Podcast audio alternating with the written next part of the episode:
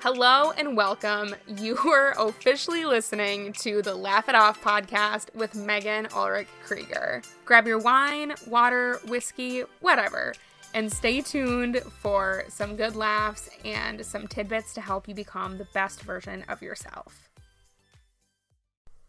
Hello, hello, besties. Oh my gosh. Okay.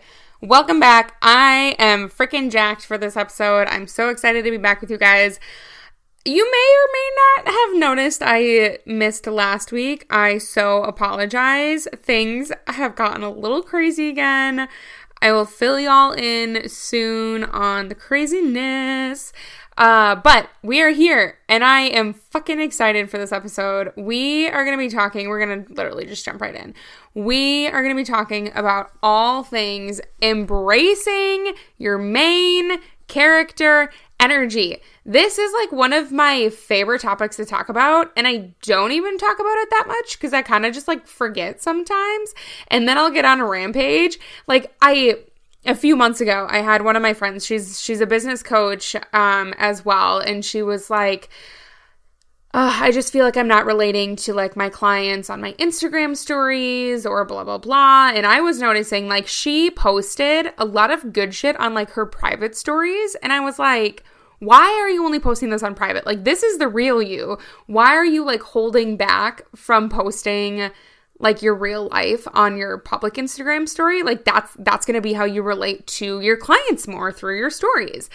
And she was like, "Gosh, I don't know, it just like feels out of my comfort zone and blah blah blah." And I was like, "Do you feel like you have to only be providing value for other people on your stories?" And she was kind of like, "Yeah." And I was like, "Okay. So like, yes, that is a part of it. Like everybody when you're following someone on social media, like you got to provide value in order to be interesting to somebody.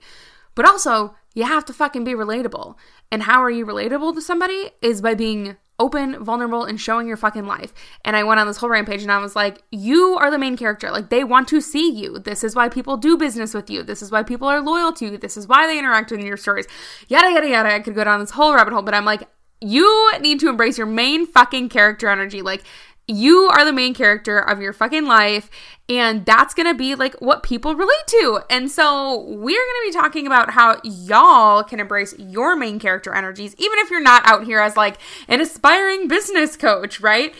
Everybody deserves to embrace their main character energy because you are the fucking main character of your life okay? And we're gonna be talking about the difference between confidence and like being conceited and cocky, because that's not what I'm fucking talking about, besties. Um, what spurred all of this on, if you follow me on Instagram, you know this, is the pictures I took at the Morgan Wallen and Eric Church concert last weekend. And I was just like beaming in them. And I, I, I do feel a little weird and like conceited like saying that, but it's fine. It's whatever. Because people also commented on that. People are like, oh my God, I'm living for your energy in these photos. And I was like, I am exuding main character energy in these fucking pictures. Like, I am exuding happiness. I am exuding living your best life. And I'm like, why the fuck is everybody else not doing this? And that's when I was like, they probably don't know how, or you probably haven't given yourself permission to. So let's dive right in. But first, we gotta, oh, there we go. We're cracking a cold one for this one, friends. I this summer am loving the Leinenkugel's Juicy Peach. It's like a sour ale. I, refreshing and tart with natural peach flavor. I don't fucking know. I think it's supposed to be Leinenkugel's v- version of a sour. I like it though because it's like definitely still a little beery. Um, so I like the mixture of like the soury fruitiness and the beeriness. So if you have not tried the Leinenkugel's Juicy Peach yet, it is a must. Okay, so what even is main character energy? Let's see if I can figure out a way to define it. For me, embracing your main character energy is just like showing up as the most confident version of yourself that doesn't fucking question anybody and like knows that she deserves to take up space. That I think is the big piece of this is in your main character energy, you know that you deserve and are worthy of taking up space in this world, whether it be in the physical space, okay, or whether it be on the social media space or whatever, like anything like that. You deserve to fucking take up space in this world. And I think where people get confused on this whole like main character energy concept is they think that this has to mean like center of attention, star of the show, super extroverted, blah, blah, blah. And while some of those things may be true for myself because I am an extrovert, that doesn't that doesn't have to be true. Like I was trying to think of some examples and I think when people think main character energy, they think of like Alexis Rose, okay, if you have ever watched Schitt's Creek. But do you want to know who also exhibits like main character energy? Is somebody like Jess from New Girl. And she is like definitely more like quiet, quirky, like awkward, but like knows that she like deserves to take up space in this world. Another example I was trying to think of, um, God, there's probably a million and a half like obnoxious main character energy people that you could think of. Uh, but somebody like Oh, okay. So not okay, don't judge me. I'm not the most familiar with the series, but like somebody like Hermione. Okay. Um I'm trying to think of some others. I think we always think of just like the obnoxious, more outgoing people when we think of like main character energy, and it doesn't have to be that, okay? All it means at the end of the day is that you are confident and you know that you deserve to take up space, and that doesn't have to mean that you're the most obnoxious, like outgoing version of yourself, right? Your confidence and your worthiness to take up space can coexist with your introvertedness or shyness or like tendencies to just like hang out in the background. Like I said, it does not have to be like you walk in and you like steal the show, right? It, it, it does not have to mean that. So, how do we do that? And how do we embrace our confidence and our worthiness to take up space and to like own our fucking selves and to post our lives and to just be our truest version of ourselves without feeling conceited or cocky or whatever. And this is where I come to remind you that you owning your main character energy, that's just in your life. Okay? Because you literally are the main character in your fucking life. Like, you should be your number one priority because if your cup is not full, ain't nobody else's cup's gonna be full. You cannot pour from an empty cup. Like, I cannot hammer that into the ground enough. So, you should be your own number one priority. And that is where you being your main character in your your fucking storyline, it fucking makes sense, okay? You are the main character of your life everything in your life revolves around your needs, your wants, your likes, your dislikes. Like that is that is what living your life literally means, okay? And I know some of you in here who have kids or have spouses or whatever are going to be like, "No, my my world revolves around my child." And like yes, your child or your partner's needs, wants, likes, and dislikes are also important, but you cannot honor those things if your needs and stuff aren't honored first. So, anyway, where I'm going with this, you are only embracing this main character energy for your own life. You are not going out there trying to be the main character in somebody else's storyline. So, embracing this main character energy doesn't mean that you're going out and you're being a one upper. Like, fuck that. Okay. Honestly, I should do an episode about like how to overcome being like a one upper or a pick me girl or whatever because I do know some people like actually struggle with that. So I don't want to like I don't want to like put people down if they struggle with things like that, but I just want to make sure you guys know that that's not what I'm saying. I'm not saying go out and be the main character of every fucking storyline out in the world and invalidate else's experiences because you think yours is more important. But in your life, your experience is indeed important. Okay, so now for the how. You're like, okay, okay, I'm sold, whatever. I I want to embrace my main character energy, or maybe you just want me to stop saying main character energy. That's fine too. Um, how do you do it though? I have three fun little steps for you guys. And it's not instantaneous, okay?